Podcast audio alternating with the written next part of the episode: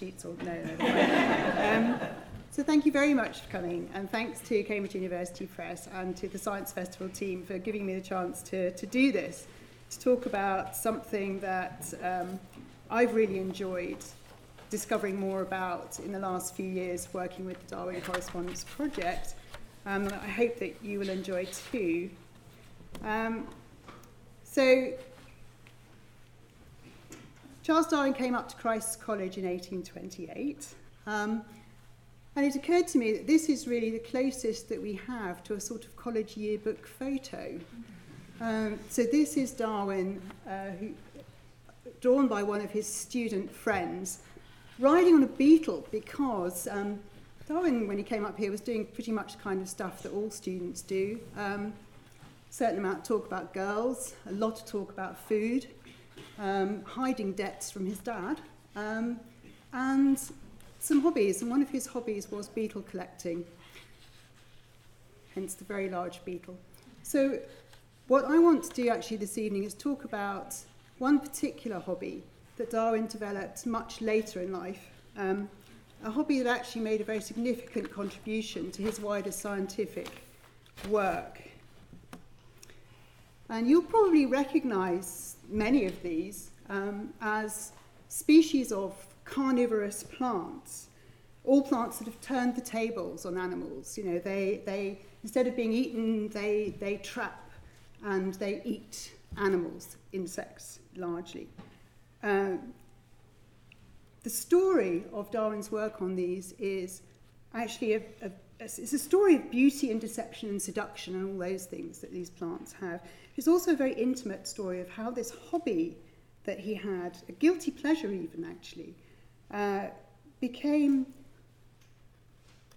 a, it led to discoveries that radically transform our understanding of the living world. It plays a very important, but I think largely forgotten, overlooked part in Darwin's work, so we hope we can do something about that this evening. It is part of how he described evolution as working. But it's also, I think, a story that tells us a lot about how Darwin himself worked. Um, in a particular, despite, I think, the still persisting popular image of Darwin as a sort of um, lone thinker, he was actually a very practical scientist. And he was also one who worked with a, with a shifting but extensive cohort of collaborators uh, from his family, through his friends, to wider scientific world in a range of spheres. So he may not have been famous when he came up to Cambridge, but he's certainly famous now. Last time I looked, there were more than 17,000 titles with the word Darwin, uh, books with the word Darwin in the title. I'm sure there are more by now. He's one of a handful of scientists who have really almost ceased to be a person and have instead really become a brand. Um, just some of the stuff you can pick up if you really want to, and most of this is actually lying around in our office, um, with the exception of the £10 note. I. So, so you might think, well, you really, can there be any more to say? Well, luckily, um, only a few hundred yards away from where we are now, in the Darwin Archive of Cambridge University Library, there are thousands upon thousands of sheets of manuscript in Darwin's private archive. And these are still proving very fruitful for research. And also, you can see on the left. Um, those books are Darwin's own research collection, his own library. So we, we're very lucky to have access to that material. We, we can see what Darwin was using when he was reading to do research. So yeah, there is more that can be said.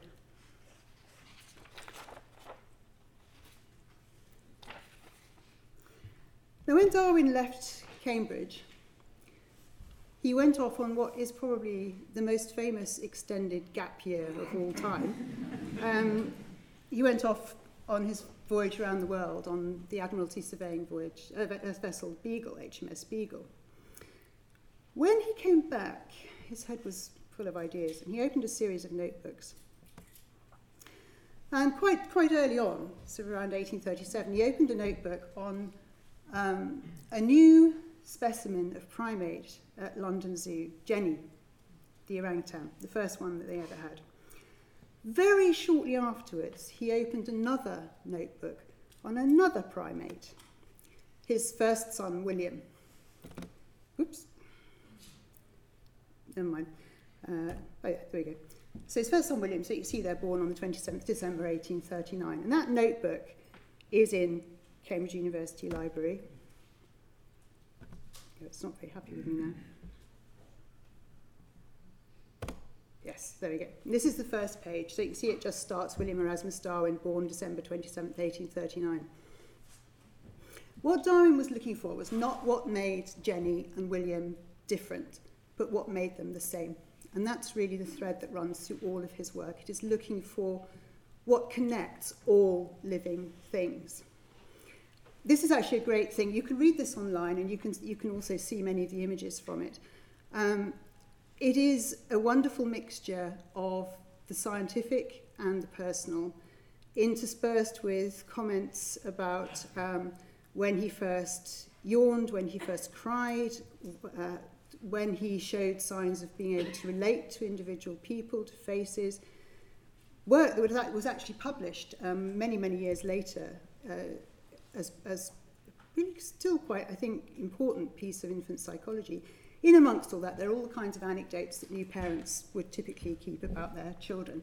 Um, there's one, one son, George, as a child, when asked what he thought of reading, he said, I don't like reading, I like money. and he was not the one who went on to be a banker. Um, it was actually William who went on to be a banker. Um, all the children uh, grow um, from being objects of research to being the assistants in research.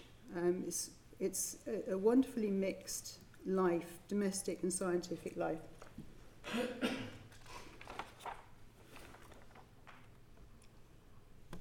Oh, it's really not going to like me now. Okay.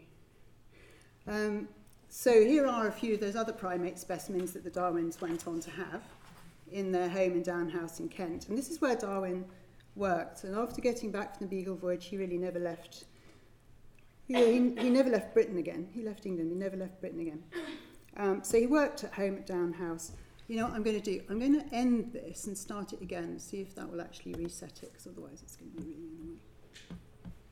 Right, let's try. Okay. Uh, anybody have any idea how to get this right? Okay, well, we'll just have to.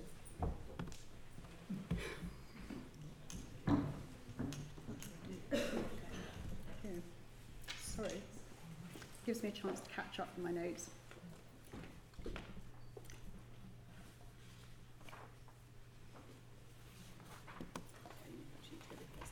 Yes, thank you very much. Okay, I'll use that. All right. Okay. So there, so this is the Darwin family at home at Down in Kent, which was Darwin's home from 1842 until his death in 1882. He worked in a completely domestic setting. This is his study, it was also his library and his laboratory. He had a piece of board in the window embrasure that he used for dissections. His microscopes were here, the, but, but his work really spilled out far beyond his study to in, envelop the entire house and the grounds. There were plant experiments growing in the parlour. There's a late photograph of one there. Um, and really the whole surrounding countryside. He, he worked and lived seamlessly. Right, sorry, it's my fault. Use these. Okay, so um, in amongst all the other papers in the Darwin Archive, these are a couple of the treasures. These are very rare surviving sheets of manuscript at various stages of On the Origin of Species. There are very few of these still surviving in the world. Probably these were not kept because of the seminal nature of origin, but be- I'm not very educable. Um, but, but because on the other side, flip them over, on the other side, children's drawings because Darwin gave his scrap paper to his children. And uh, as a bit of a plug, Cambridge University Library has a major exhibition called Lines of Thought, which is opening on Friday. And if you want to see the Battle of the Fruits and Vegetables, done probably by Francis Darwin, never mind Origin on the other side, then you can see that. It's, it's a rare opportunity to go and see that as part of a great exhibition that's just going on. Um, oh, move my hands. Okay. But the major element in, in amongst all of those scientific papers is not really the notebooks or the scientific notes, it's these, it's letters. Letters were a really important tool for Darwin in how he worked. Once he did come back from the Beagle Voyage, he didn't travel very much, so all the information that he needed to go on and publish his entire research program came to him through books and correspondence. Correspondence was a way in which he gathered information on plants, animals, peoples from all over the world. He, we, the, the project that I work with is publishing all of Charles Darwin's known surviving letters. So far, and they do still come to light, we've located more than 15,000. That's both sides of the correspondence. That's ones he wrote and ones he received. Most of them here in Cambridge, but obviously, you know, correspondence gets scattered all over the world, and Darwin's is no exception. So they, they are still being found. Really, really. Um, we're publishing them with Cambridge University Press, so you can read them. We publish chronologically. Um, we've just published the 23rd, that's right, the 23rd volume. Um, um, and thanks to the press, uh, with the collaboration of the press and of the Darwin family um, and of the university, we're also able to put them online. Do go and have a look at our website, darwinproject.ac.uk, um, and explore the letters there. It's a different way of, of reading them and engaging with the material. They're online up to the year 1871.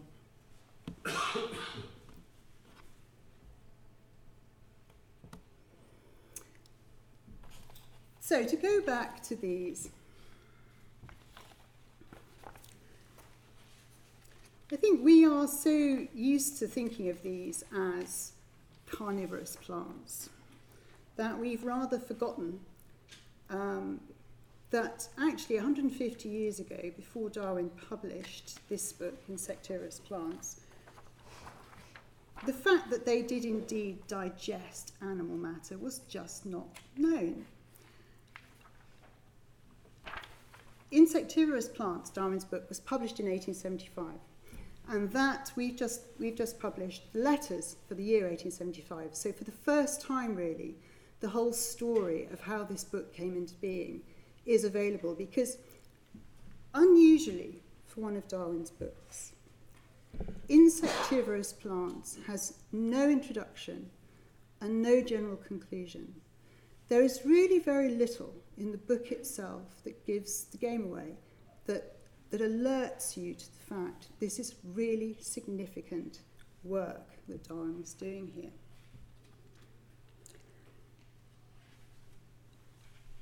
Not only was it not known that these plants were digesting animal matter, but actually at the time it was a truly shocking idea because this subverted the natural order. This was not what was supposed to be happening.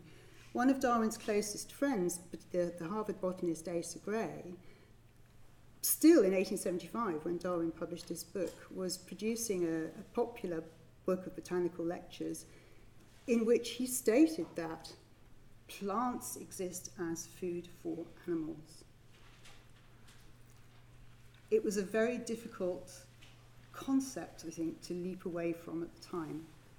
And Darwin was the person who actually started to make that possible. So, so this one you might recognize on the origin of species.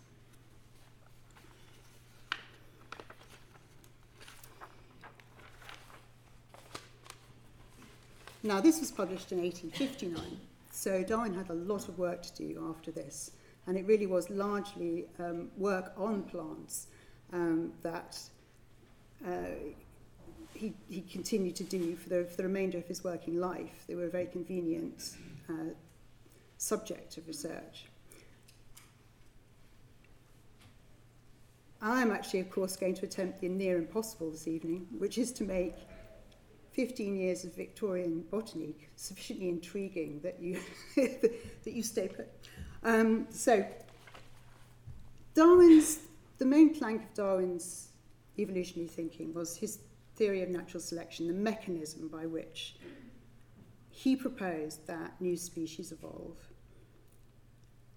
Where resources are scarce, he proposed the idea that small heritable variations, naturally occurring variations that get passed on from generation to generation, not in a very straightforward way, not in a way that anybody really understood at the time, but which they, people could incontrovertibly see was happening. Those small heritable variations may make the difference between life and death, and crucially, of course, between living long enough to breed and pass your sort of favourable variation on to the next generation. And those variations, Darwin suggested, they might be um, a better beak for exploiting a particular foodstuff that happened to still be available. Um, anything that helps you to run faster than what might try to eat you, to eat other things, uh, any, all those the patterns that help you to hide all those naturally occurring variations could then expand within the population sufficiently to actually alter the species. Species would diverge, and given sufficient time, time was another very important thing for Darwin, those favourable variations would become so established in the population of one area that they might not, no longer be able to breed with their cousins in another area and a new species is developed. So every adaptation to environment, every remarkable mm-hmm. colour, texture, pattern that we see around us, Darwin proposed could actually be produced through this very simple mechanism that he called natural selection. Darwin really is about the interconnectedness of all living things. When he published this theory, of course, he, he was only 50. Um, he had a whole research program really mapped out for the rest of his working life, designed to counter the criticisms that were raised against his theories and to explore as widely as possible um, the implications of his ideas. We tend to focus very much on Darwin's achievement in terms of putting humans back into the continuum with other animals.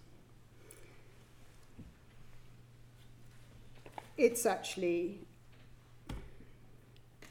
an idea that I think we've become quite comfortable with, apart from anything else, we can see it.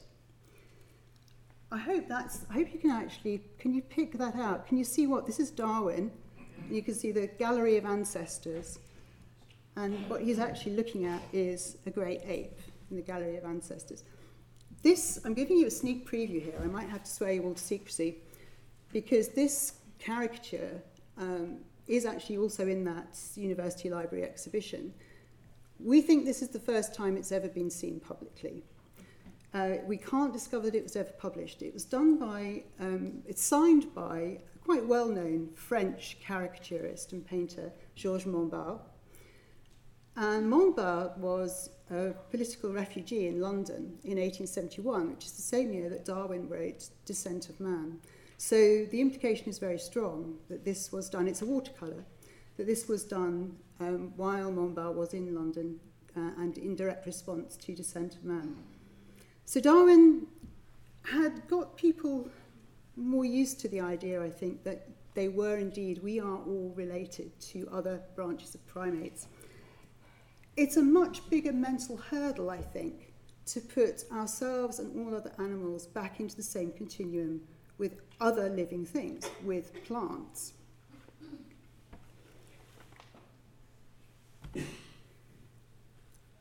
This is despite the fact that today we know that we share around 15% of our DNA with certain kinds of grasses and cereals, 50% of our DNA with some kinds of nuts, and 60% of our DNA with bananas. You might want to think about that next time you have a bowl of breakfast cereal. but it's still, I think, quite difficult, really, to, to. Plants and animals seem to be so different. You know, surely it's obvious. So much of the work that Darwin was doing after Origin was actually trying to break down that divide, to look at the margins between plants and animals, to look for the similarities, just as he had done with his baby son and, the, and, and Jenny, the orangutan. He was looking for what makes plants and animals the same, just as he had been looking to see what made humans and other primates the same. So back to those carnivorous plants.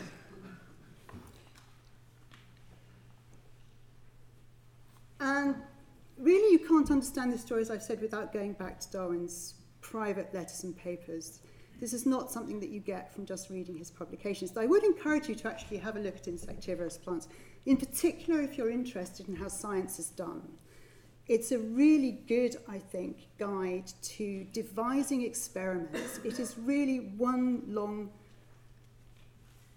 exposure of Darwin's scientific method.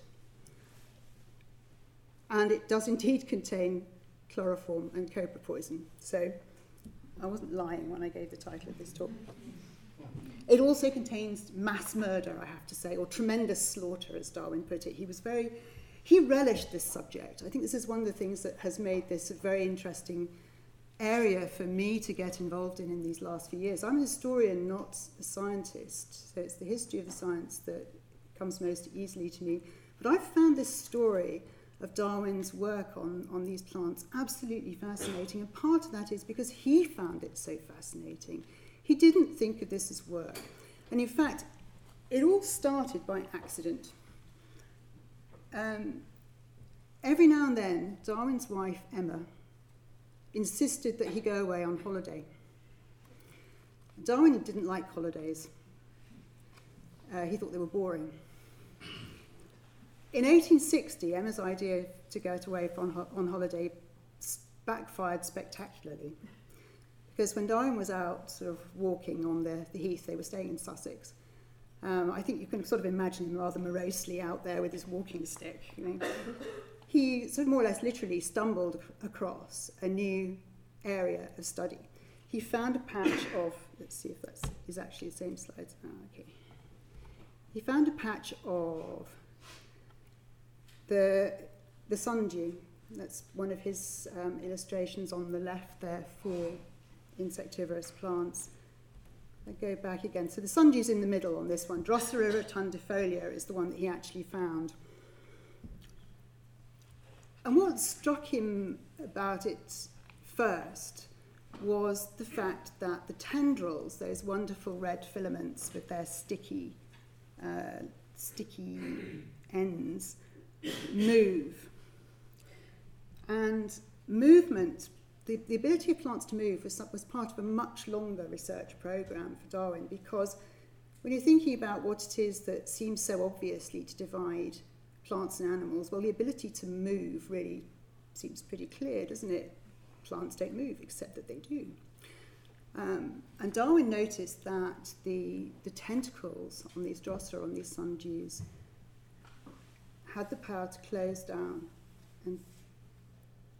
makes, turn themselves into a sort of a fist, really. He also noticed that there were a lot of flies stuck to those leaves. Um, now, neither of these were observations that anybody else couldn't have made, indeed people had.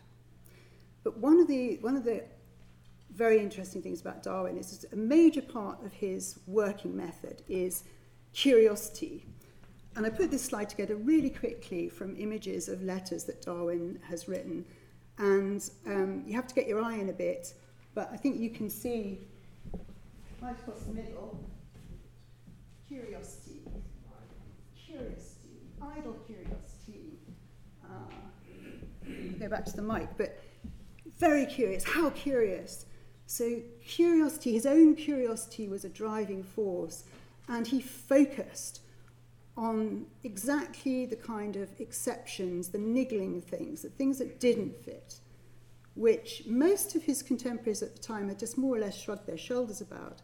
So Asa Gray, that Darwin botanist, very close friend of Darwin's, who was writing um, general science guides, along and, after the chapter in which he says um, the natural order of things is that that um, animals eat plants, he has a short chapter on plants that move. But his conclusion is really that these are you know, exceptions. What are you going to do? What can we say? What can we say about them? Darwin thought he could say something. So, having noticed this patch of sundews, he did something that you could do in the Victorian period and we can't do now. He dug them up and he took them home. Don't try this, you'll get into trouble. Um, and he devised a series of experiments.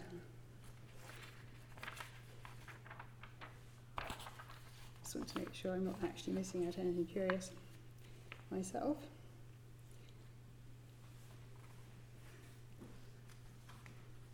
This, by the way, was the beginning of what you could describe as a 15 year love affair, really, I think. He, he adored these plants. Um, by the end of the year, he was, he was calling it my beloved Drosera. Um, future holidays, poor Mrs. Darwin, the plants went with them. so there was no escape. Um, and she said at one point, he is, he is treating Drosera just like a little animal. And I suppose he, he means to end by proving it to be such. Well, yeah, actually, is exactly what he was doing. I included on this slide and these, other, these other two, this is just to talk a little bit about this longer running research program on movement in plants. Um, Darwin, before he came across the sundews, had already seen examples of mimosa sensitiva, the sensitive plant, which of course collapses its leaves at a touch. Um, there are other plants which which close their leaves down at night. So it is actually a sleeping mechanism. It is a way of conserving energy. And these stereoscope plates are ones that Darwin made with one of his sons. Um, so filming a plant um, at night and in the day and showing that its leaves actually collapsed when it was dark. So he was exploring very widely on this power of plants to move. Yeah, so plants don't move except the ones who do. So he set about devising um, a series of experiments. These are just some of his notes, actually from a much later stage. This, was a very long-running research program. He felt actually rather guilty about doing it. He, he went away and wrote several other books during the course of this. Um, also, though, he was responding to changes in the research environment. There were certain things that it was possible for him to do by the time you got to the sort of 1870s that he couldn't actually do in the early 60s. So it's, it is a really very interesting story about research method as well. But these are just some of his notes. Um, looking at, these two are actually both about movement. Um, very detailed examinations of what's going on actually at the cellular level very often in, in these plants. Within, he noticed, for instance, that with, with sundews, the outer tentacles, you don't have to actually touch an individual tentacle in order for it to move. If, some, if a fly lands on one side of the leaf, the tentacles will move all the way around the leaf. So he, his question really, he had two questions. How were they moving and why were they moving? And to start off with how, he devised a series of of experiments, and within a, a very few months, he was convinced that they must have something rather like a nervous system. So he was looking again for the, for the analogies with animals. So is it not curious that a plant should be far more sensitive to a touch than any nerve in the human body? He tried touching them with the most minute pieces of human hair woman's hair, he said. I think he must have thought that was lighter. I'm not quite sure that that's true. Um, I'm perfectly sure this is true, he said. And when I'm on my hobby horse, to be back to hobbies, when I'm on my hobby horse, I can never resist telling my friends um, how well my hobby goes. So you must forgive the rider. There's a lot of a lot of toing and froing discussion of these ideas. I declare, he said, I am coming to the conclusion that plants, or at least Drosera, must have something closely analogous to nervous matter. He wrote that in 1862. So this is only two years after first, first really starting to look at this problem. Now, if you suggest, if you, if you suspected that an organism might have a nervous system, how would you go about testing it? Darwin's answer was use a nerve agent. And he had a tendency to use anything that was lying around. Another big difference with the Victorian period to now is the kind of stuff that you might naturally have lying around. um, so he started out with chloroform. Why did he have chloroform? Well, you remember all those little Darwins? Emma Darwin had 10 children, um, starting in the 18, 1839, going right on up into the 1850s. By the, mid, by the 1850s, chloroform was just beginning to come in as a medical analgesic. Um, and Darwin was, the Darwins were pioneers really in its use in childbirth. Um, he actually gave the chloroform to Emma himself. I think he was probably having the, the odd sniff along the way. He so told one of his friends that he thought it was just as composing to oneself as to the patient. so he got some chloroform to hand, so he, he tried gassing these poor plants um, to see if they would react in the same kind of way that you might expect an, an animal to react. It was a little inconclusive. It, it, it, it seemed to have, but it did seem to have some effect. So he set about trying a whole, whole raft of other things. Um, he wrote to by the, in the early stages he this was this is one of those things that he couldn't take very far. But later on um, once you got to the 1870s when he really picked up this research again in the meantime he worked on far more animals um, because he'd written We'd written the book rather misleadingly called Descent of Man, which actually talks about other animals um, far more than it does about man, really, for very good reasons. Um, but in looking at that, he had, for one thing, learnt a lot more himself about physiology, about animal physiology. He'd also made a lot of contacts. He was an incredibly good networker, hence all those letters. I mean, you don't, you don't leave sort of 15,000 odd letters unless you're somebody who really knows how to communicate and how to inspire others to communicate with you. And so when he resumed this, this, these experiments and was thinking again about this idea of a nervous system, he, he looked around for some other things to try um, and he wrote to, uh, well, he actually talked to one of his, his friends, um, Lauder Brunton, a doctor, who then talked to another friend of his, um, and the end, it ended up with Darwin being offered some cobra poison. Just, it's not the kind of letter you get through the post every day. Uh, thought you'd be glad to have some cobra poison. I said, I'm sending you some. Yeah. Poor postman.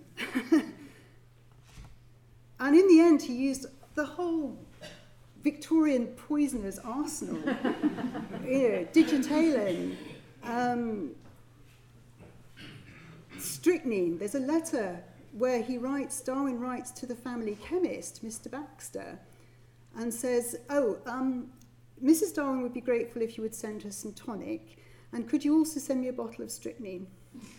so you have to hope they kept their medicine cabinet, you know, really carefully um, separated. Um, so yeah, all the poisons you could think of and a few recreational drugs thrown in. so I think what's what's also good about this, Darwin Darwin drew very few conclusions from this, again for very good reasons, because physiology, plant and animal physiology is not identical. So actually, you wouldn't really ex- expect these agents to work in the same way on every organism, and they don't. But he did discover that certainly many of the plants on which he tried these did react. They, they were, they, they, either, in many cases actually, they were stimulated by these. Um, so that is sort of thing.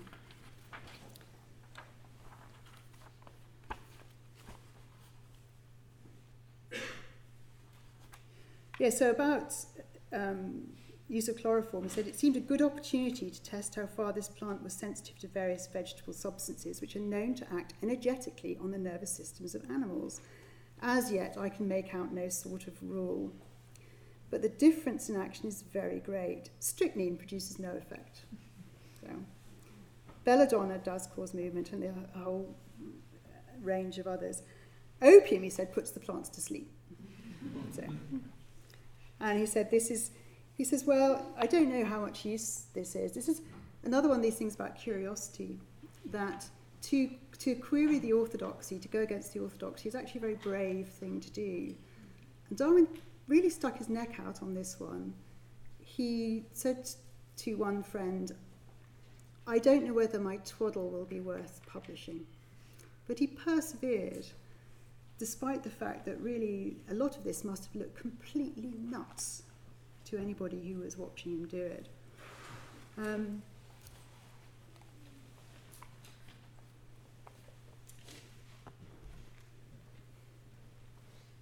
but ultimately, he really he said he, he really did start using the words the nerves, nervous system. This is the word. This is the language of animal physiology. Um, he, you, he, he used exactly the same kind of experimental methods on these plants as you would on an animal. So he divided a leaf across the veins and showed that if you did that, only half the tentacles would inflect when you touched on the other side. So he could show that there was some kind of motive force that was being transmitted. And he pointed out this is exactly like dividing the spinal marrow of a frog. It's exactly the kind of experiments that were being done by um, animal physiologists at the time.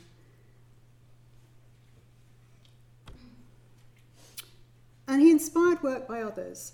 Um, John Scott Burdon Sanderson was a very active physiologist, and Darwin and, and Sanderson, between them, decided that, that Sanderson would do the experiments that by now Darwin really couldn't do. Some of this science did outgrow the domestic setting and that he would do things like galvanic experiments and other experiments using even more poisonous substances than Darwin could in, in some cases.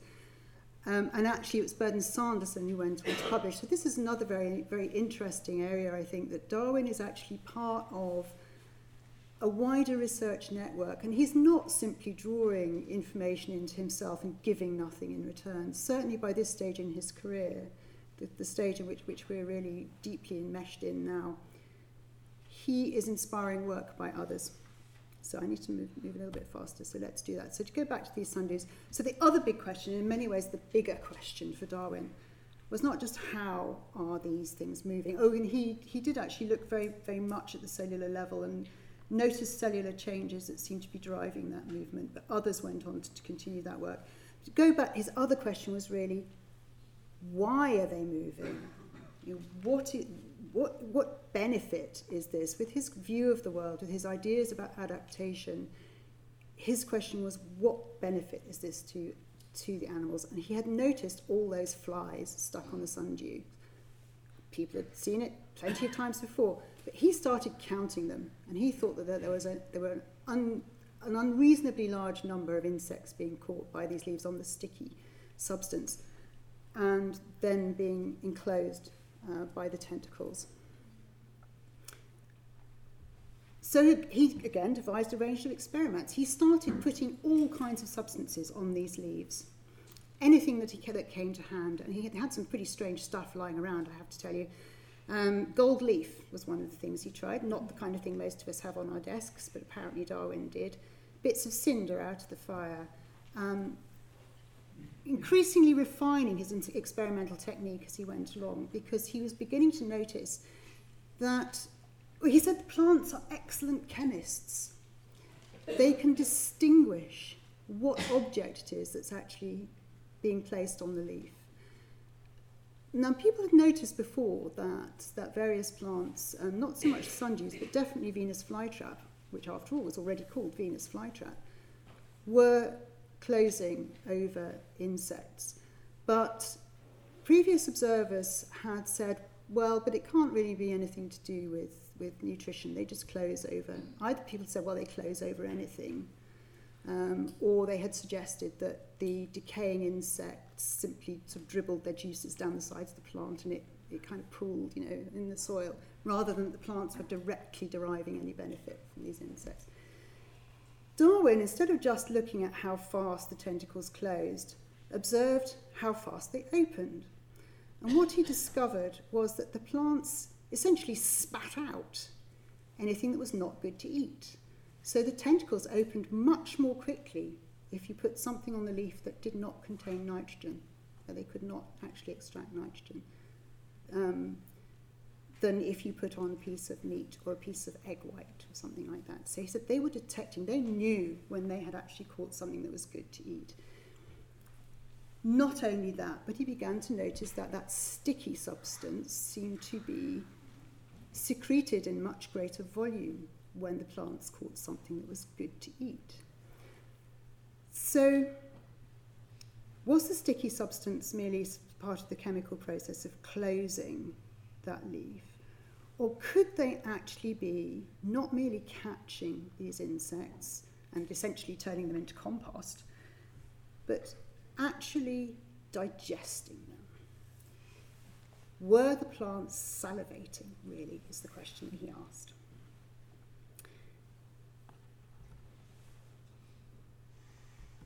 Ooh. It's not, now it's really unhappy. I've no idea. What's he doing? I don't know. Is it going to sleep? Anyway, right, where were we? Um, so yeah, so the question was, it was becoming increasingly more... what was I coming to the. Should we try closing it down and starting again? you carry on. Okay. So, all right. So he tried all kinds of different substances. Um, on some on sundews particularly. Oh, okay.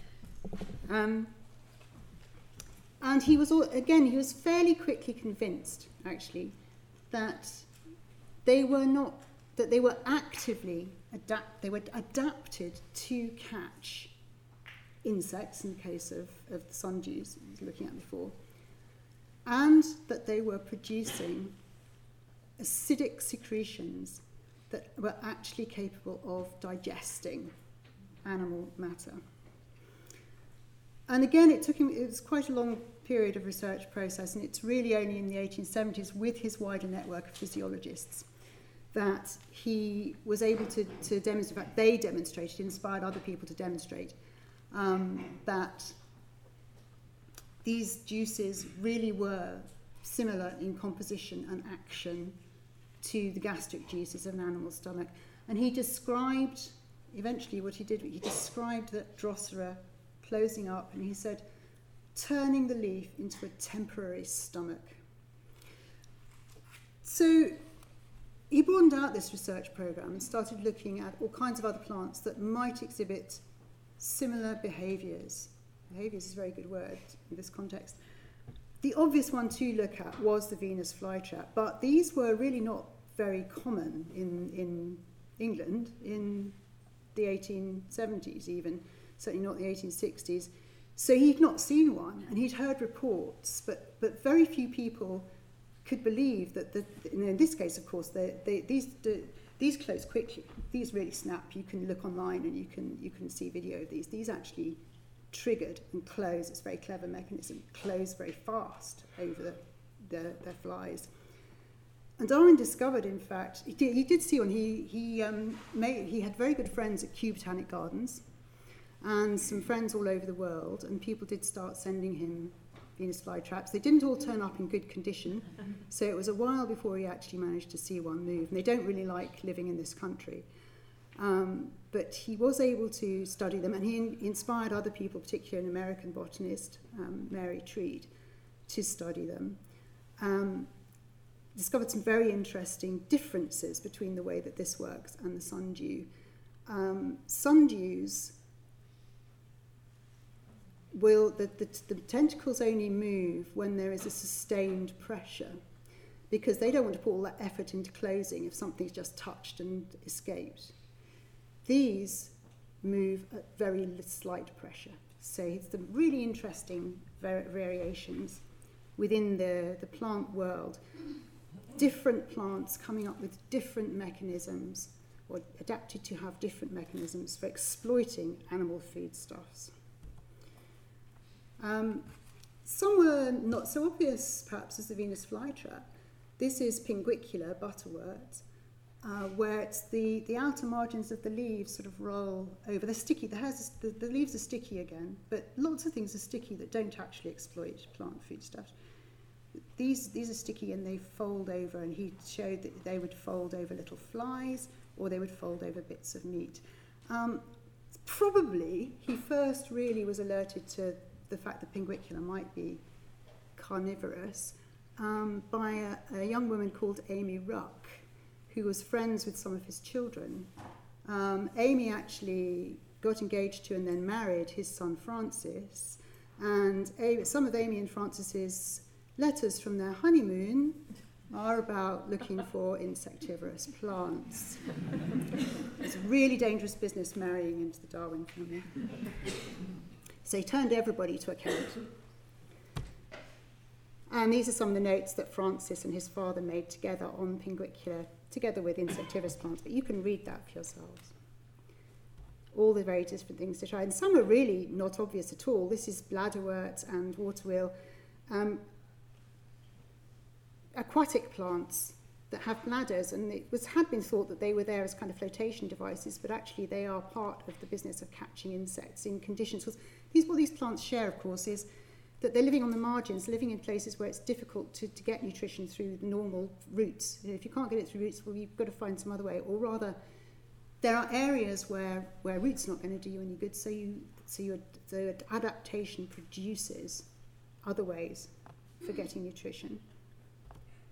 And pitch plants, these wonderful things. There's lots and lots of different varieties of these. Um, and in this case, the insects are attracted often by sweet, sticky sap um, and fall in through the, on the slippery sides of the, of the trumpet-shaped flower and drown in the liquid inside. And in this case, they actually probably, many of these do not digest. This really is one of those cases where the, it's the decaying matter that actually is absorbed by the plants. Joseph Hooker, Darwin's very good friend, there's a lot of correspondence about the work that they were both interested in on Nepenthes, on pitcher plant. And it was actually Hooker who did most of the publication on those. Um, now, by the time Darwin actually came to publish Insectivorous Plants, everybody knew what he was doing, really. It was no secret. He'd conscripted a whole army of people. Um, there was quite a lot of interest out in the press about this work, this, this, this bending of, of the natural order, this disruption of the natural order. And some really lurid stories started to go around. In 1874, just before he published, Darwin was sent a press cutting, which was allegedly of, uh, it was a story about a, a, a huge plant in Madagascar that secreted a sticky sap that, that human beings actually liked. So just as with the Nepenthes attracting the insects, um, this was supposed to attract people um, with horrible consequences. And Darwin said he didn't actually, well, he, he didn't immediately realize it was a spoof. so he, was actually much more worried about the fact that the, the story had two species of animal living in the same area that he thought, that's not right. the plant eating a woman, I think he actually found a bit easier to, to cope with. So he spawned a whole industry of these amazing plants that, that attract and kill animals. Um, I think he rather enjoyed it.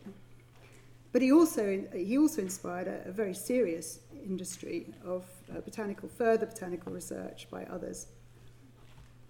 Um, and one of the, the last things that Darwin published was actually not on plants, it was on worms, on earthworms. But it's related because really what he's doing in earthworms, um, you can see one of the caricatures about it on the left there, some nice worms. Um, he was approaching the problem from the other end. He was looking at animals that behave like plants. And he pointed out that earthworms don't have stomachs, just like, just like Drosera. They secrete uh, a fluid um, externally and absorb nutri- nutrition through their skin, just the way that the insectivorous plants do. Um, I think it's interesting, there are lots of caricatures of Darwin as various species of ape, lots and lots. I haven't found one of him as a plant, which I think is a real shame. I think he'd have loved to have been caricatured as a wonderful, aggressive, sneaky, carnivorous plant. But he, he did work a lot on, on this power of movement and um, was at least caricatured sitting in a nice climbing, twining plant there. So he went on, Drosera remained, sundews remained his favourite, really, of all these plants, um, his guilty hobby. And, okay.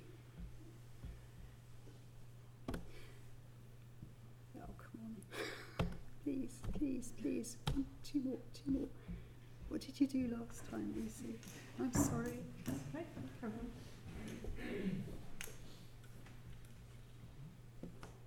Yay. Okay. So, so finally, I think he. I said it was a love affair, and it was very intense in those early stages. Went through a period when he played the field a little, went off and looked at some other plants he suspected might also be carnivorous. But he came back to, to Drosera, to sundews in the end, and it, it, it, it, it remained his old friend, he described his old friend. He also finally concluded it is a wonderful plant or a most sagacious animal. Rather like him. There we go. So thank you for bearing with me through all the, through the slides.